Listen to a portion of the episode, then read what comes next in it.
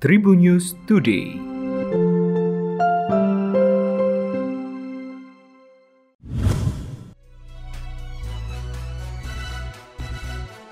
Halo Tribuners, berjumpa kembali bersama Memes. Memes akan berbagi informasi untuk kamu dimulai dari berita nasional,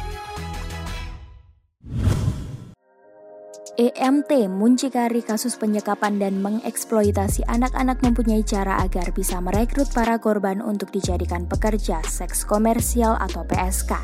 Kabit Humas Polda Metro Jaya Kombes Pol Indra Zulpan mengungkapkan, modus tersangka adalah dengan membelikan pakaian bagus dan diiming-iming mendapatkan gaji besar. IMT sendiri telah melakukan kejahatan ini sejak 2020 lalu. Dia memiliki delapan anak asuh yang satu di antaranya adalah NAT 15 tahun. Pakaian hingga jam besar tersebut ternyata hanya isapan belaka.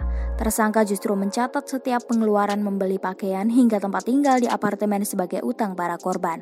NAT sendiri kata Zulpan dicatat tersangka memiliki utang sebesar 32 juta selama bekerja dengan tersangka.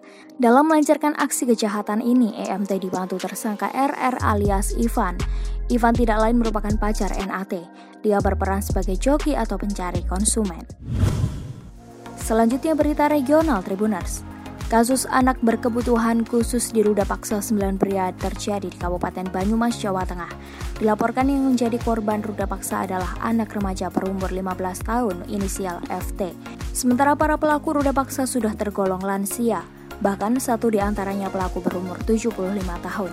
Kini mereka sudah diamankan untuk mempertanggungjawabkan perbuatannya. Kasus ini mulai terbongkar berawal dari kecurigaan sang ibu kepada korban. Ibu FT mendapati anaknya tidak menstruasi, Korban lantas dibawa ke bidan untuk diperiksa. Betapa kagetnya ibu FT mendapati anak remajanya itu sudah berbadan dua. Ibu korban kemudian bertanya kepada putrinya apa yang sudah terjadi. FT mengaku sudah dinodai oleh para pelaku. Tak terima anaknya dilecehkan, ibu korban melapor ke Polresta Banyumas. Livi Renata sempat membuat heboh sosial media ketika beredar video dirinya memeluk Atta Halilintar di sebuah acara makan malam.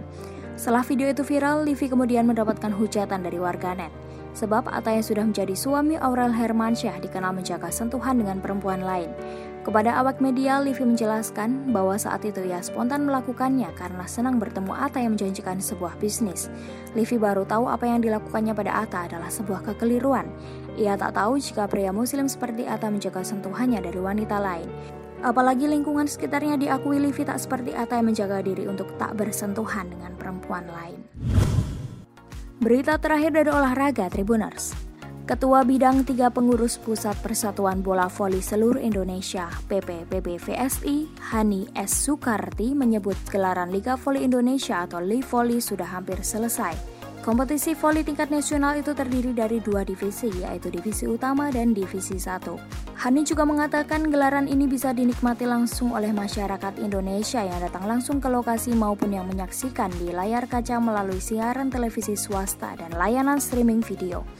Dua kompetisi itu bergulir di lokasi yang berbeda. Divisi 1 akan dilangsungkan di Gor Debes, Tabanan, Bali pada 25 September hingga 2 Oktober mendatang. Untuk divisi utama akan berlangsung di empat arena di daerah Jawa Tengah, yaitu di Gor Tawangalun, Banyuwangi untuk babak reguler. Pada babak reguler selanjutnya akan berlangsung di Gor Sritek Arena Solo pada 18-23 Oktober 2022. Lalu untuk babak final 4 dan partai pamungkas akan berlangsung di Gor Kimageti Magetan pada 4 10 November dan 12 13 November 2022. Demikian tadi empat informasi terkini yang menarik untuk kamu ketahui. Jangan lupa untuk terus mendengarkan Tribun News Today hanya di Tribun News Podcast, Spotify, dan YouTube channel tribunnews.com. Memes pamit, sampai jumpa. Tribun News Today.